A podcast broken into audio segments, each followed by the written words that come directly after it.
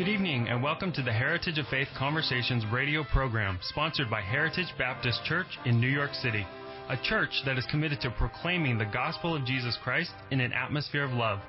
Please join us this hour as Pastor Matthew Recker opens the Word of God and then brings others, including you, into the conversation. Tonight, we'll seek to have a dialogue that will glorify God and will show how the Bible is relevant to everyday life. Our desire is to lead people to salvation in Christ and encourage believers in their spiritual growth. Join us and build up your own heritage of faith. Thank you for joining us for another episode of the Heritage of Faith Conversations radio program hosted by Pastor Matthew Recker. My name is Micah and I'm the ministry assistant at Heritage and tonight we continue our new series on the life of Joseph. If you would like to join in the conversation tonight, or if you have any questions or would like to pray with someone, please give us a call. Our studio phone number is 929 333 3739. Pastor Matt, as part of your pastoral duties, you sometimes officiate weddings. Can I ask you, what's your favorite part about doing a wedding? Well, there's actually two favorite parts, Micah. One is when I get to introduce the couple for the first time. That is yeah. that is my I because I get the privilege the first time that I can introduce and say the name of the husband and wife together. But my the second favorite part of the wedding is when the groom comes on the Heritage of Faith Conversations uh-huh. program. So we have with us Brother Ian. Good to have you. As I was so privileged to officiate your wedding earlier this summer, July the 2nd. So good to have you back with us. It's great to be here. Thank you for the officiating. You were fantastic. And Micah, Michael as well. Yeah, yeah, we had a wonderful time with you and Claire and continue to pray for you and I'm, we're so glad that you you can be here as a completed man tonight. Amen. Amen to that. okay. And we have with us as well in our studio panel for the first time a young man who has grown up in our church, Caleb Lyons. So, Caleb, great to have you with us, and and uh, just tell the listeners a little bit about yourself. Hi, thank you for having me tonight. Um, I'm a college student right now, a junior in uh, college studying architecture. Been attending Heritage for 21 years. Wow, that's great. And and how do you mm. like the stu- the studies of architecture? How's that going? It's going amazing. Yeah, you're are you a junior already? Whoa, man! You're, go, you're going into your junior year. Well, congratulations on that. And and I, I took an architectural class when I went to Clemson, and I, I enjoyed it because it really improved my penmanship. Definitely. Because you have to do a lot. Do you still write with your hands, or is it all computerized now? Majority of it's computerized, but yeah, yeah. But you still have to get that. Yeah, that was in the beginning. Yeah, yeah. yeah. That's that's the basics of it. Pastor, I love that he said he's been attending Heritage for 21 years because he's 21 years old. Uh, yeah. well, birth. he's been attending since he was in his mother's womb. That's for sure. Because I actually marriage counseled his parents. That's awesome. Yeah, that's yeah. So, so, so uh, we we just love your family, uh, Caleb and you, and and your twin sister, Chara, as well as your younger sister, Charis, whose birthday is today, she was telling everybody, I'm nine years old, right? so happy birthday, Charisse. Are you listening to your brother tonight? I think she's listening. So happy birthday to Charisse and your other brother, JJ, or Joshua. So wonderful family. We're so glad. Uh, Caleb, thanks for being with us tonight. So we're going to continue our study in the life of Joseph this evening. And last week, Michael, we only read, I think, four verses to get the study going. And yeah. tonight we're going to read a lot more than that. Yeah, from verse 5 all the way to the end of the chapter. So we've got a lot of work to do here tonight. And what we want to see tonight is Joseph's perilous mission. Mm. As Joseph's father, Jacob, sends him on this mission to find his brothers, and of course, he ends up being cast into a pit, mm. and then his murder is fabricated by right. his brothers, you know, mm-hmm. yeah. and then uh, Jacob finds out and is in grief and thinks Joseph is dead. And it's a well known story, powerful story, but we want to see in the story as well m- a miraculous parallels between Joseph and Jesus. Yeah. And Jesus, Jesus had a perilous mission to earth as mm-hmm. well. So we're going to look at Joseph's perilous mission, and I'll begin the reading in Genesis chapter 37, verse 5. And Joseph dreamed a dream and he told it his brethren, and they hated him yet the more. And he said unto them, Hear, I pray you, this dream which I have dreamed. For behold, we were binding sheaves in the field, and lo, my sheaf arose, and also stood upright, and behold, your sheaves stood round about. and made obeisance to my sheath. And his brethren said to him, Shalt thou indeed reign over us? Or shalt thou indeed have dominion over us? And they hated him yet the more for his dreams and for his words. And he dreamed yet another dream, and told it his brethren, and said, Behold, I have dreamed a dream more. And behold, the sun and the moon and the eleven stars made obeisance to me. And he told it to his father and to his brethren. And his father rebuked him, and said unto him, What is this dream that thou hast dreamed? Shall I and thy mother and thy brethren indeed come to bow down ourselves to thee in the earth? And his brethren envied him, but his father observed the saying. And his brethren went to feed their father's flock in Shechem. And Israel said unto Joseph, Do not thy brethren feed the flock in Shechem? Come, and I will send thee unto them. And he said to him, Here am I. And he said to him, Go, I pray thee, see whether it be well with thy brethren, and well with the flocks, and bring me word again. So he sent him out of the vale of Hebron, and he came to Shechem. And a certain man found him, and behold, he was wandering in the field, and the man asked him, saying, What seekest thou?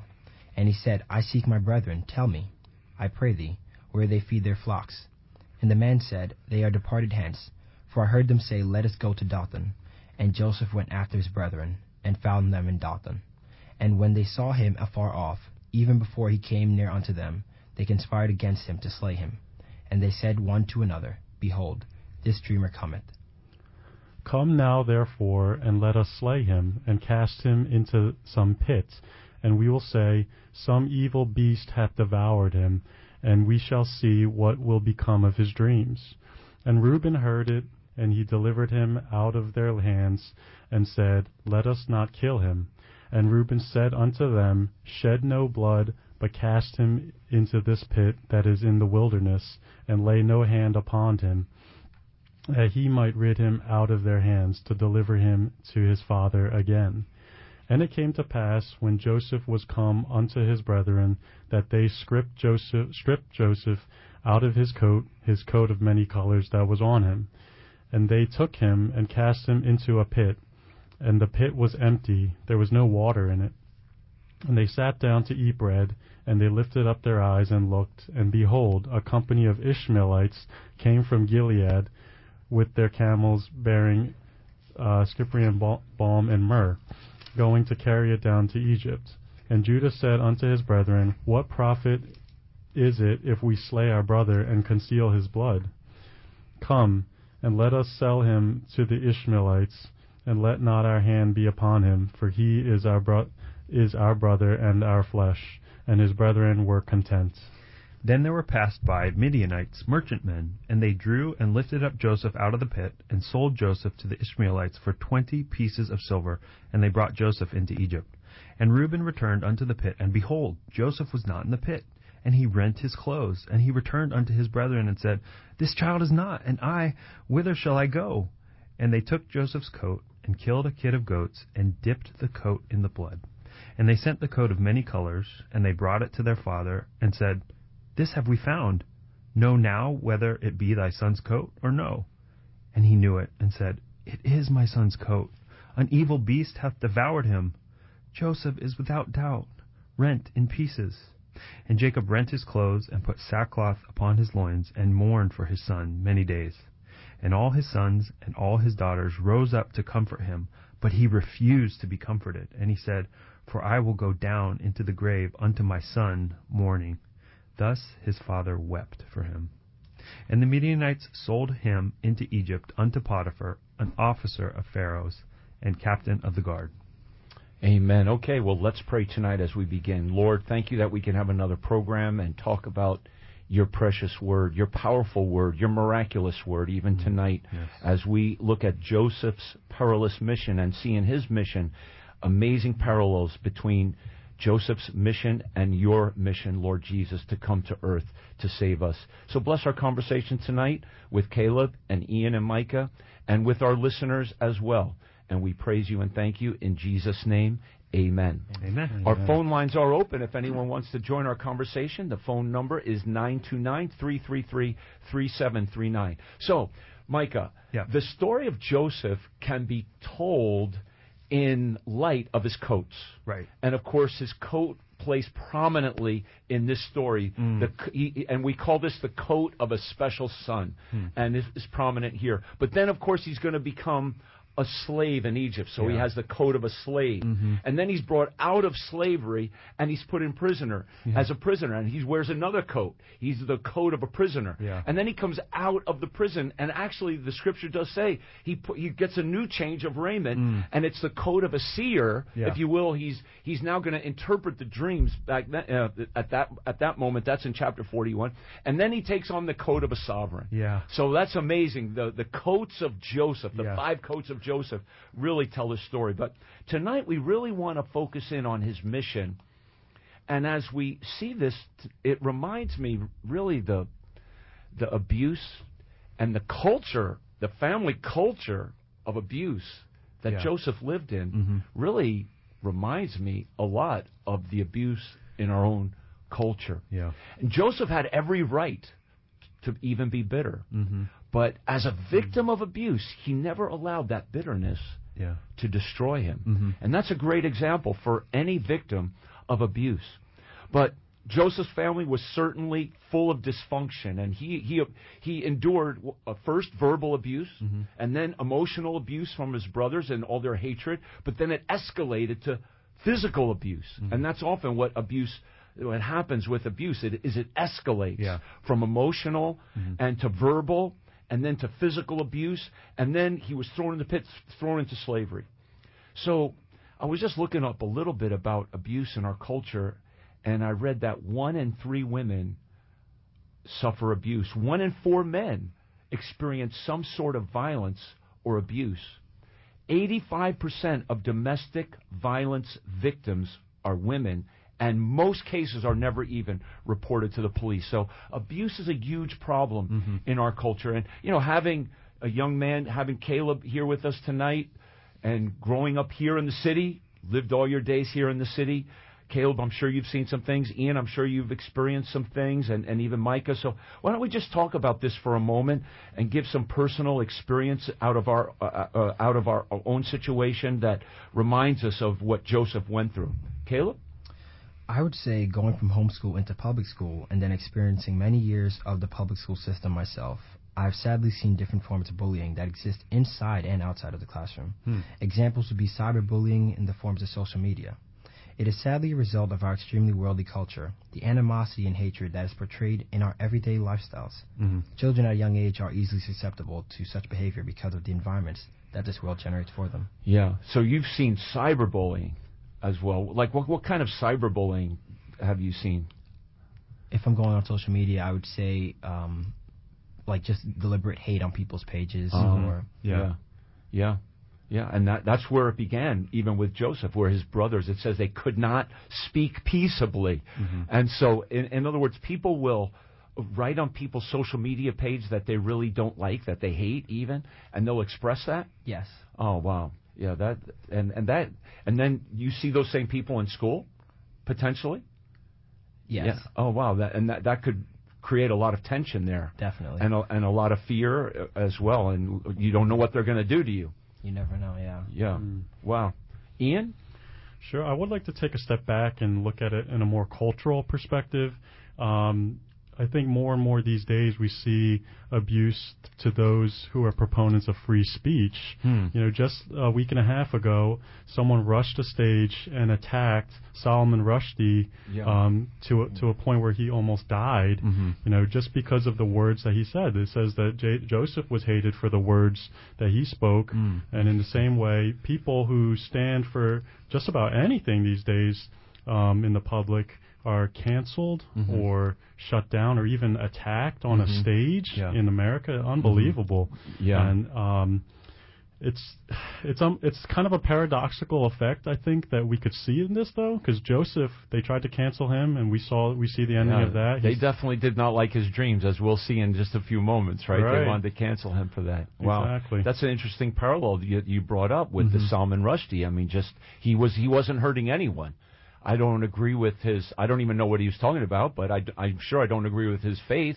Right. But he has the freedom to speak, and should be heard. And and if you don't want to hear him, leave. You Yeah, know exactly. Unbelievable. Yeah, Micah. Yeah, you know, I've said for many years that we're all five years old. And what I mean by that is that to some extent, we're all products of the things that happened to us when we were very young. So I know someone, for instance, who has hmm. a real difficulty growing attached to people. And it's at least partially because during his childhood, there were times when his single mom would drop him off to live with a distant relative, and he wouldn't know when or whether she was coming back. So, as a precaution, he avoids growing attached to people. And I used to have another friend whose identity was completely wrapped up in her attractiveness to men. You know, everything she did centered on the way that she looked. And after years of knowing her, she finally admitted to me that she had been sexually abused as a young girl and she had never come to terms with that. And the list goes on. So some people will live their whole adult lives in a dysfunctional way because of the things that happened to them when they were children. And that is why a true identity in Christ is so important. Pastor, you talked about all the different coats of Joseph. He had the coat of a favored son, the coat of a slave, the coat of a prisoner, you know, but he kept his identity in God, his father, Right. as the main identity. So no matter what coat of identity he was wearing, he identified with God. and he believed God could turn it out for good Yeah. in, the, in the end. Mm-hmm. Well, dear listener, maybe you've endured cyberbullying, like Caleb to- talked about. Maybe you've endured some kind of violence uh, in in abuse, as Ian referenced, or maybe you were abused as a child in some kind of way, and you still struggle with that in your own heart, and you're seeking your identity in, in other things other than Christ. We're here to help you. We have beautiful counselors who can pray with you and for you tonight. So call us right now at 929 333 3739. Maybe you've endured abuse, or maybe you know someone who has experienced abuse. Maybe, you know, and, and just kind of like Joseph, where he was in a very volatile powder powder keg of a situation, mm-hmm. right? But where was he going to go?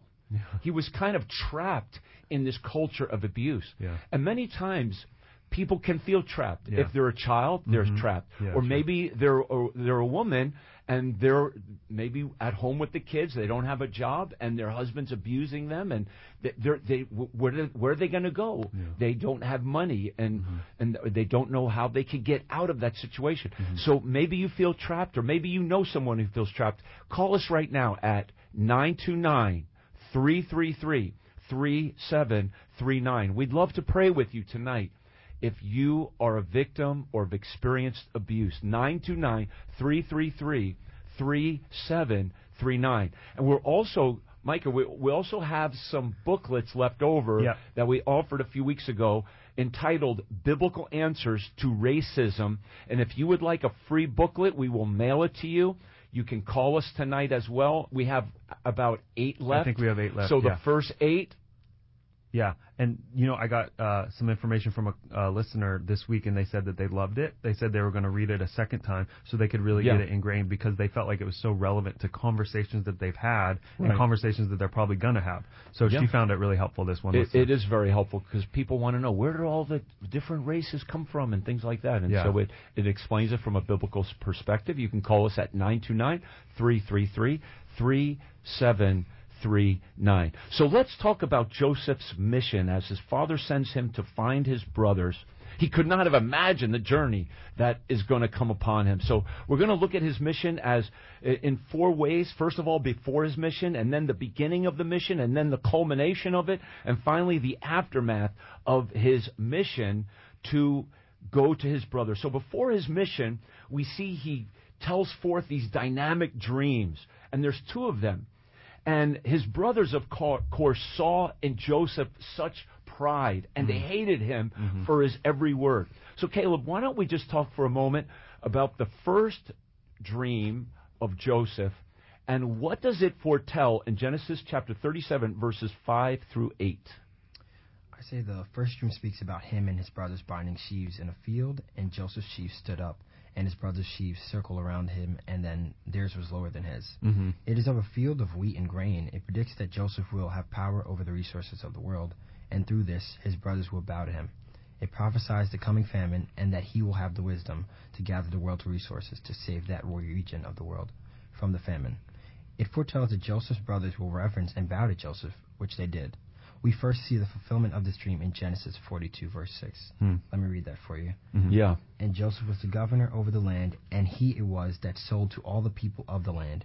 And Joseph's brethren came and bowed down themselves before him with their faces to the earth. Yeah.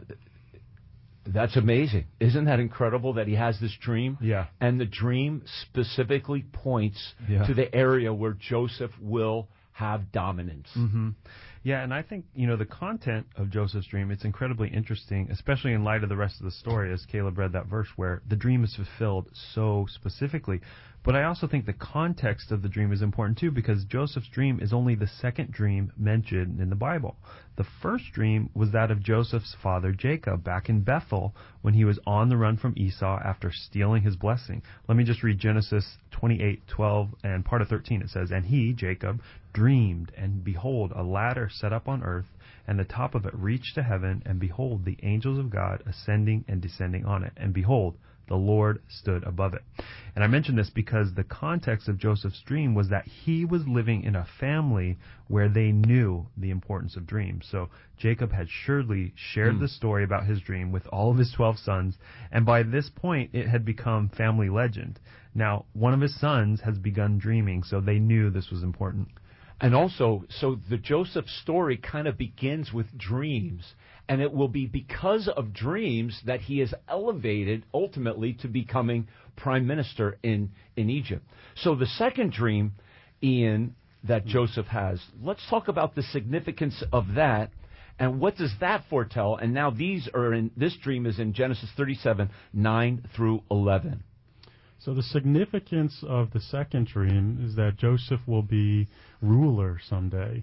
Um, the sun and the moon represent his parents, who bow down to Joseph, along with the eleven stars, his siblings. Um, and the only time the parents would bow down to a child in this situation would be if he were in a ruling position. Uh, so the dream is basically a premonition for things to come for Joseph and his future status in society. I think there's also an interesting illustration here with the sun, moon, stars. We can see in Revelation 12, verse 1, this same imagery of sun, moon, and stars. Hmm. Mm-hmm. Yeah, and, and you know we talked pre-program a little bit about this, Ian, and and it is interesting. Joseph was really going out on a limb to tell his brothers this dream Yeah. in in a way, right? Because they hated him more. It says even more than they hated him before after his first dream. So for him to tell this second dream is either great courage or some would say a lack of wisdom. You know, and I think there could be different ideas of that. What What do you think? I think that it's a lack of wisdom, personally. okay. You know, um, you've been doing the sermon series in Proverbs. We, Yeah. you know, we all know wisdom is the skillful application of the knowledge of God. Good And- job. You're listening. and uh, I just don't see that here. If, Yeah. if you see hatred brewing from a, fir- a first dream, you would think maybe I hold back a little bit when it comes to a second Yeah. dream. But Yeah. you- but Micah, do you think he could hold back? What do you think? You know, I 'Cause don't I think he there's different ways to look at this. I think that we've all had dreams, and we've all even felt maybe felt like we had significant dreams. But this was a dream that Joseph knew was from God. So he woke up. He's the hmm. 17 year old kid, and he just couldn't keep it to himself. You know, so despite the consequences, and maybe some of the hatred was somewhat hidden. Um, you know, maybe his brother's reaction wasn't known to him completely. You know, maybe he was an optimist, but I think that he couldn't hold it to himself. yeah, uh, but and I'm personally, I think we're all personally glad that Joseph's dreams Yeah. are in the text for us to see because they even point to the future in the book of Revelation. Yeah. Well, I was just going to say between Joseph's first dream and his second dream, he leaps from the grain field to the galaxy where even the heavenly bodies are bowing down to him. And Joseph later says to the king of Egypt, who also had two dreams, he said the two dreams are one. So Joseph's two dreams, they're actually one message from God. And the second dream gives additional insight to the first. So where the first dream focused on Joseph's brothers bowing down to him, when their grain crops fail. The second dream speaks of Joseph rising to the highest heights of power and authority over all people in the world, including his parents. Yeah. And how did Jacob respond to Joseph's dream there, Micah? You know, I, I find it interesting that Jacob's reaction was, um, you know, first of all, Jacob knew he was a dreamer too, so he knew this was important. So, but outwardly, he rebukes Joseph for what he perceives as Joseph's disrespect for his parents. But then inwardly, verse 11 says, But his father observed Observed. the saying. So, in other words, Jacob continued to ponder Joseph's dream over the course of time. And the reason I love this little detail of the story is because it's another instance of a parallel with Jesus. So, remember in Luke chapter 2, when 12 year old Jesus gets left behind by his family in Jerusalem, and when his parents finally find him in the temple, they're amazed uh, because he's astonishing the doctors with his answers and his understanding. But at first, Mary seems to rebuke Jesus for his perceived disrespect, saying, Son, why hast thou thus dealt with us? Behold, thy father and I have sought thee sorrowing. But then in Luke 2:51, she's, it says, "But his mother kept all these sayings in her heart." Yeah. And why did they hate Joseph so much from these dreams and also even before that because of the special coat that he had? Yeah. From these dreams, they ha- they had to assume that Joseph was saying, "Through me, the Messiah will come." Uh huh. and they were very jealous of Joseph for that because he was other than he was the next to youngest other Yeah. than Benjamin Mhm. and and so they hated him because I believe that they saw Joseph as almost preaching that he was the one through whom the, the messianic seed would go Yeah. but they were wrong Joseph was not Mhm. preaching or proclaiming that Yeah. and in fact, what's the, the, the and I, I mentioned this point last week, and I'm going to continue to make this point because the overall purpose of the Joseph story is we're going to find out through this story who the Messiah will go through. And it's not going to be through Joseph. Mm-hmm. It will be, though, through the one who treats Joseph with the greatest respect and kindness because he is like a messianic type of figure. Yeah. But the Messiah is not going to come through him. But the mm-hmm. brothers, the the brother that treats him with the greatest reverence, it will be him through whom the Messiah will come. So Yeah. it's an amazing twist of the story. Yeah, but at this point in the story, none of the brothers like him. You know, verse 4 says Yeah. his brothers hated him. Verse 5 says they hated him yet the more. Verse 8 says they hated him yet the more for his dreams. And then verse 11 says they envied him. So with all of this hatred and envy, Pastor, you describe it like a powder keg. Something terrible was bound to happen. Yeah, yeah. And so, and we could say definitely as well, Caleb, that Joseph's dreams were prophetic, right? Um, he's going to be able to control the grain of the world, and through that enrich Egypt as well as feed the the people of the world and and feed his his father and his family, right? Through the grain. And he's going to become a dominant ruler in the world. There's a prophetic aspect to his incredible and amazing truthful dreams. So how do Joseph's prophetic dreams, however, almost remind us of how Jesus prophesied as well of the future. And there's there's a parallel there and Jesus was hated as well for his prophecies as Joseph was hated for his prophecies. So how do Joseph's prophetic dreams remind us of Jesus' prophetic statements? I'll simply say this: two of the more striking parallels between Joseph's prophetic dreams and Jesus' prophetic statements would be in Joseph's second dream, where he prophesied to have the power over the rulers of the world. And I see this parallel to when Jesus states that he will be king of the coming kingdom. We can also see this in John 18:37, where it states, "Pilate therefore said unto him, Art thou a king then? Jesus answered, Thou sayest that I am a king. To this end was I born, and for this cause came I into the world, that I should bear witness unto the truth. Every one that is of the truth heareth my voice. The second parallel that I noted, noticed was that Joseph's brothers were infuriated at him. Mm-hmm. And the parallel would be that the Jewish people hated Jesus, Hmm. just as Jesus quoted scripture in Matthew 21:42, which prophesies that he would be the stone which the builders rejected. Mm. Yeah, and when Jesus pr- prophesied who he was as well, like in John chapter 8, when he said, I am the light of the world, and that whole amazing discourse there. And he said, Before Abraham was, I am.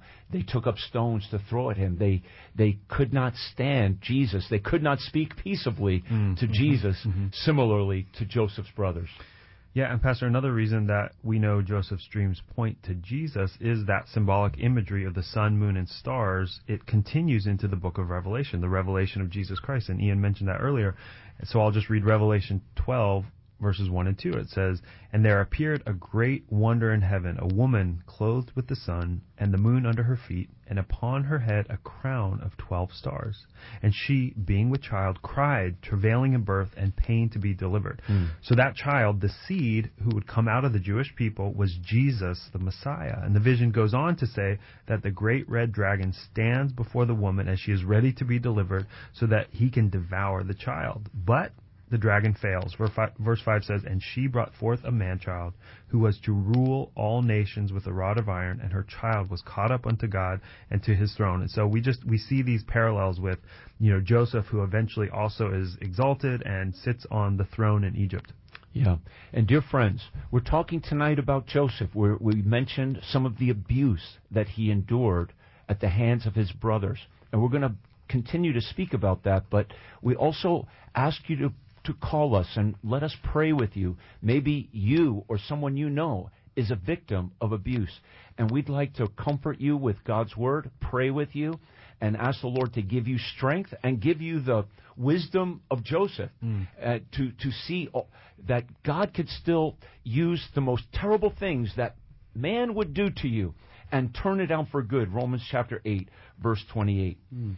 So we've looked at before his mission and the prophetic dreams that tell of his future. Now let's kind of move forward from verses into verses 12 through 17 and we see the beginning of his mission here and we see his father commission him to go find his brothers and I just read these this verse for example and I just mm-hmm. see again I see Jesus here, and I, I, I think as well as of Isaiah mm. the prophet mm-hmm. in Genesis chapter 37 and verse 13, where Israel or Jacob said to Joseph, Come, and I will send thee unto them. And he, that is Joseph, said to him, Here am I. Mm-hmm. So that is so significant and beautiful. What's the significance of this, Ian, that you see of Jacob sending Joseph off to find his brothers?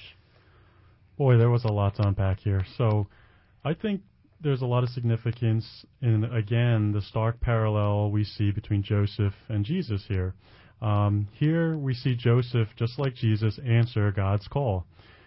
Let's look into some symbolism. Um, Hebron means fellowship with God, while Shechem means danger. Previously, we noted hmm. that uh, Jacob's sons, Simeon and Levi, massacred the men in Shechem. Yeah. So hmm. symbolically, Joseph's father is sending him from a safe place, a place of fellowship, into a dangerous place, a place of demise. Hmm. Um, so here am I, as you mentioned, Pastor, is also a reminder of how Jesus was in a, in a sort of heavenly Hebron with the Father. Yes. And yeah. he accepts his assignment to earth.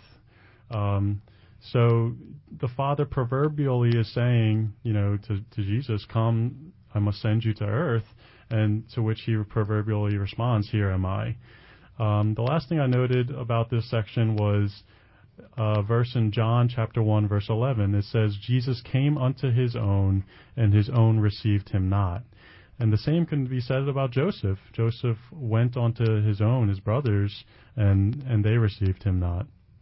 Yeah, amen. And in a way as well, uh, Micah, how mm-hmm. Joseph is is sent into a city that was known for this massacre. Yeah. And when Jesus was born, he was also born in a city that would become a place of massacre. The mm. the other infants yeah. mm-hmm. would be massacred by King Herod yeah. when he was he was of course trying to kill Jesus. So yeah. so you know I, I, saw that parallel as well. So mm-hmm. what other parallels do you see how Joseph's mission remind you and and that was a great answer Ian. I don't know how much you could say after what Ian just unpacked for us in a in a wonderful way there, but how does Joseph's mission remind you as well of Jesus' mission?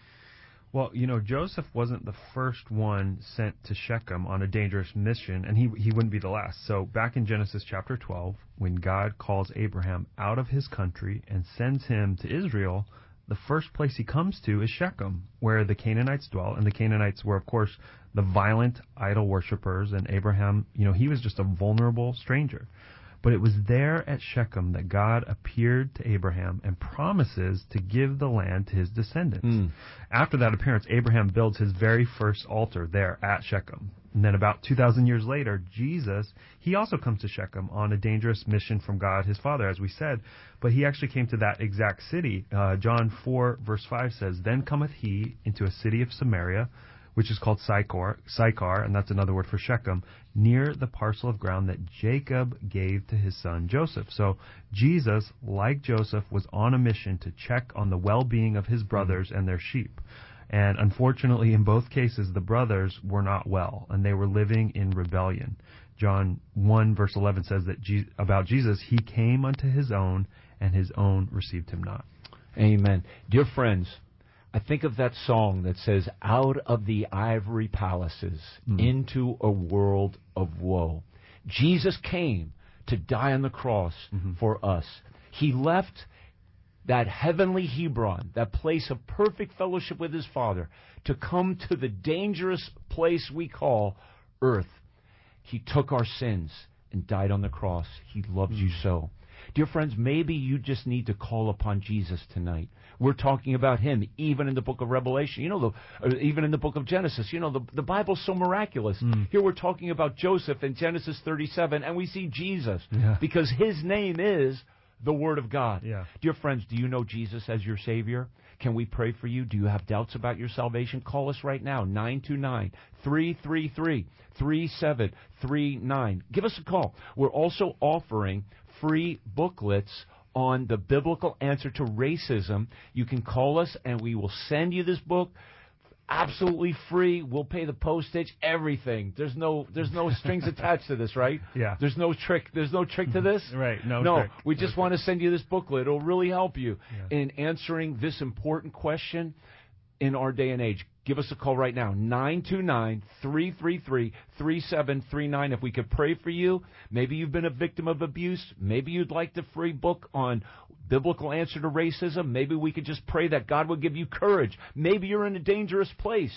And maybe your workplace is like Shechem, a place of danger, and you've got to go into a place of danger every day, and you're fearful about it. We'd love to pray for you. We're here live, right? Yeah. One of the reasons we're here live is so we You could can say, take your phone calls. yeah, that's right. So give us a call, 929 333 3739. Pastor, can I just mention one other cool detail about Shechem? When we get to the end of the Joseph story, before he dies, Joseph makes his people promise to bring his bones back with them from Egypt to the promised land. And a few hundred years later, they do. You know, Moses and the people carry his bones back. Guess where? To they Shechem. bury him in Shechem. And I've, I've seen pictures of that online. Yeah. You could see uh, pictures of Joseph's tomb in Shechem. Yeah, so Yeah. it's the it's the place where his father sent him, and the place where promises were made to his great great grandfather Abraham. Mm. And the tomb of Joseph is still there in the city. Um, it's now called Nablus, um, and it's just interesting to think that is the town where Jesus Jesus met that woman at the well in John chapter four. Yes, that is amazing. That is amazing. Okay, so we've looked at before Joseph's mission and his dreams foretelling his future. We've seen beginning his mission as he has a definite commission from his father, and Joseph says, Here am I, send me. Now let's look, culminating the mission as his brothers have this diabolical conspiracy to kill Joseph, some of them. Others maybe want to save him. But Caleb, how do Joseph's brothers feel now toward him as they see Joseph's Joseph approaching? Now think about this. Think if you haven't seen your brother for a few weeks, you know, and he, or you know, let's just say you're living in some city and your brother's going to come and he knocks on your door Yeah. and you open up the door. You'd say, "Yes, my brother," you Yeah, know. yeah. Wouldn't you be happy to see your long lost brother? I don't think so. Not they didn't think that way of Joseph, did they, Caleb? So what did they do to Joseph uh, when Joseph finally does find them? Well, just as you said, one would think they would be happy and surprised that Joseph made such a dangerous journey Mhm. to find them. Yeah. Instead, they were consumed by deep hatred for Joseph and a feeling of treachery encircling the brothers. They could not speak or say any word of kindness or peace toward him. They envied him, and even before he came to them, they were conspiring to kill him. Yet Reuben tried to spare Joseph's life. They stripped his coat off him, cast him into a waterless pit, and ate their meal while Joseph suffered. Through Reuben, they offered a half-hearted compromise and sold him for 20 pieces of silver, which is the price of a handicapped slave. That's about two pieces of, for each brother. It's only two pieces per brother. Wow. That's not that, that's a small price for a guilty soul, right? For Yeah. a guilty conscience. Yeah. Uh, one thing I noticed in this passage is that when the brothers' actions toward Joseph, you know, they not only sin against him, they're also in rebellion against their father, and more importantly, in rebellion against God. I say that because when Joseph's brothers see him from afar off, they call him this dreamer, disdainfully to one another.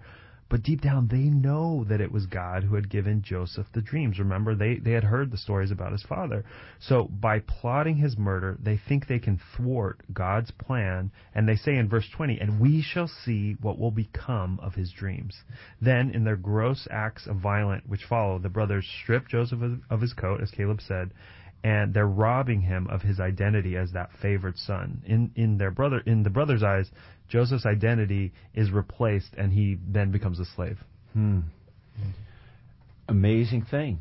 Such hatred Yeah. existing even in a family where his brothers could not speak peaceably to him. They mock him. Oh, this dreamer cometh. They conspire now. Let us slay him, some of them said. Maybe you're in a situation like that, dear friend. Maybe there are people who are seeking, plotting to hurt you. Hmm. Maybe you're living in a work environment or a school environment. Caleb, you earlier talked about cyberbullying. Maybe you've been a victim of some kind of abuse in your family or online. And it's really weighing on your spirit. Hmm. It's grieving your soul. It's it- it's it's just causing a lot of fear of movement in your life. Mm-hmm. We'd like to pray for you right now at 929-333-3739. Call us now. Yeah, just going back to Caleb, what you were saying about the cyberbullying. I mean, you're 21 years old. I think the rest of us, we didn't really have social media when we were in middle school, you know, and it's a lot, you know, we do, we all know that it's a lot easier to say something nasty about somebody online than it is to say it in front of their face. So I can mm-hmm. just imagine being in middle school and having somebody sitting behind a computer or on a phone, just feeling the comfort of saying something nasty online and then what that does to a person. And you know we've all heard stories about people who then commit suicide because they're being totally bullied online. So i think you know if there are young people out there listening tonight and they've dealt with any of this stuff um, you know if you need prayer if you need counsel if you need somebody just to even listen to your story give us a call. It's 929-333-3739 Yeah, and, and this reminds us as well that, and the Bible speaks a lot about jealousy mm-hmm. and envy Yeah. and hatred. Mm-hmm. Y- And these things are real Yeah. in life. They're real in human relationships, and they can develop and they can create great harm to people. Mm-hmm. And so this is the reality of this life that we're living in.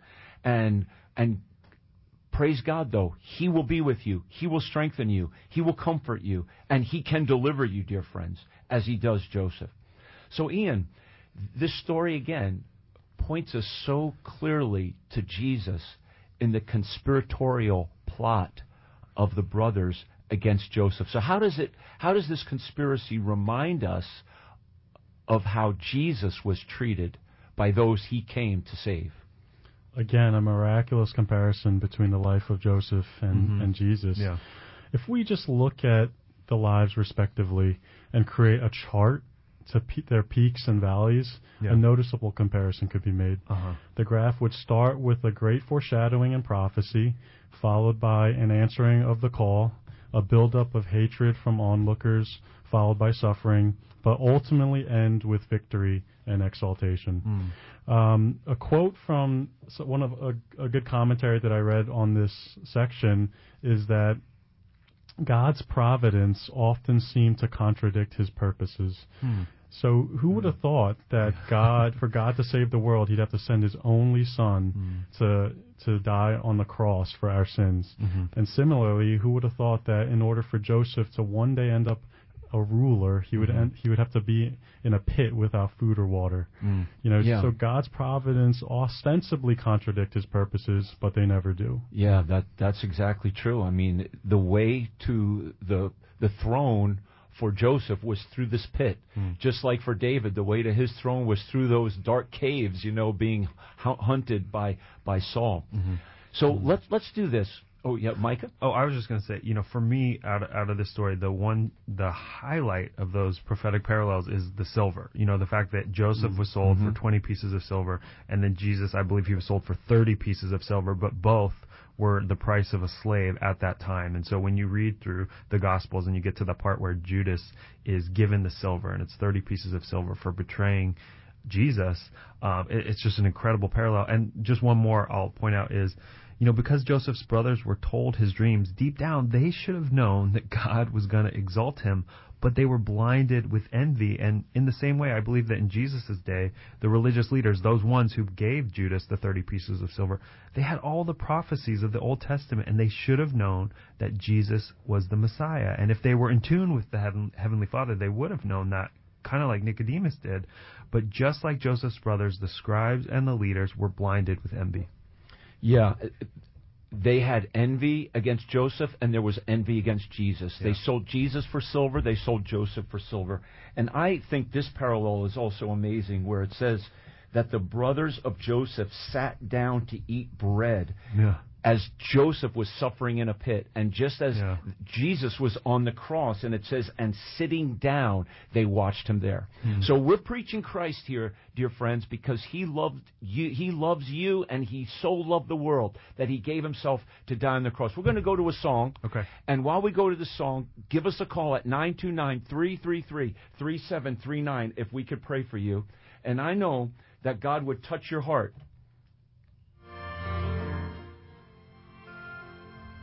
As you hear this song, we preach Christ.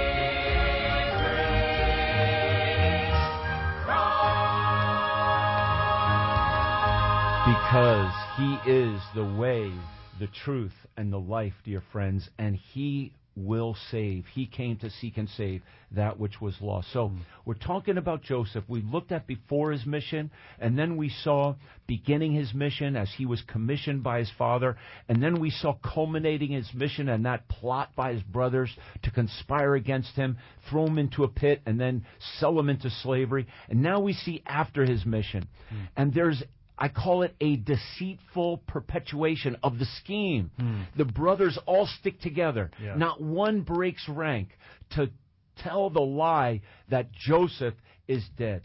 So, Micah, what do the brothers do to perpetuate their abuse mm-hmm. of Joseph?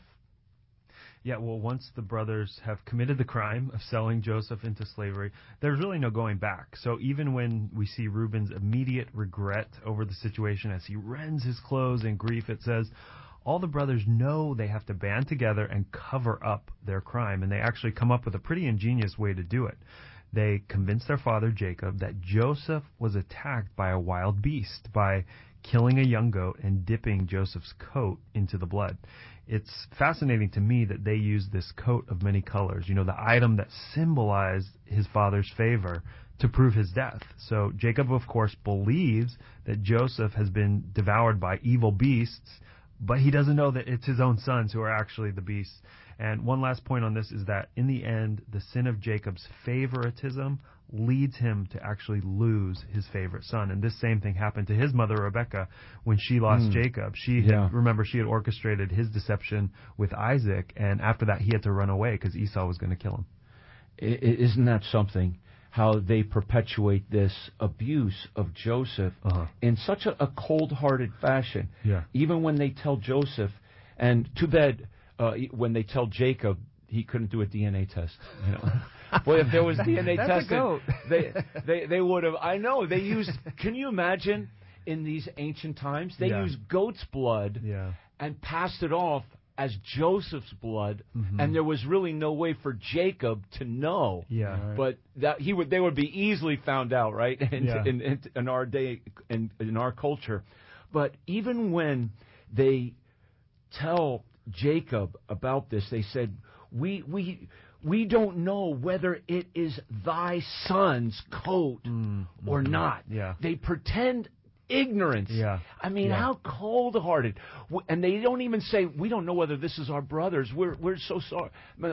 Your son. This is your son. We don't know whether it's your son's coat." Yeah, yeah, I not mean, not Joseph, not our brother. that was yeah. a lie in itself. Yeah. Of course, they they stripped Joseph of that coat. Yeah, and I think I mean even in the killing of the the young goat, you know, think about that. I haven't worked it all out necessarily, but there's parallel there. You know, it's like a young goat hmm. would be the sacrifice that the Jewish people would have to make for their sin, and so the brothers had sinned, and yet they sacrifice, in a sense, this young goat, and the blood, you know, goes on the coat, which is that that symbol of the favoritism. And hmm. and Jacob is broken to the depth of his soul. And yet and then all of his sons and his daughters rose up to comfort him. Now his daughters probably comfort him in truth. Hmm. But it says his sons they rose up to comfort him. Yeah, That's a cold comfort right there, hmm. right?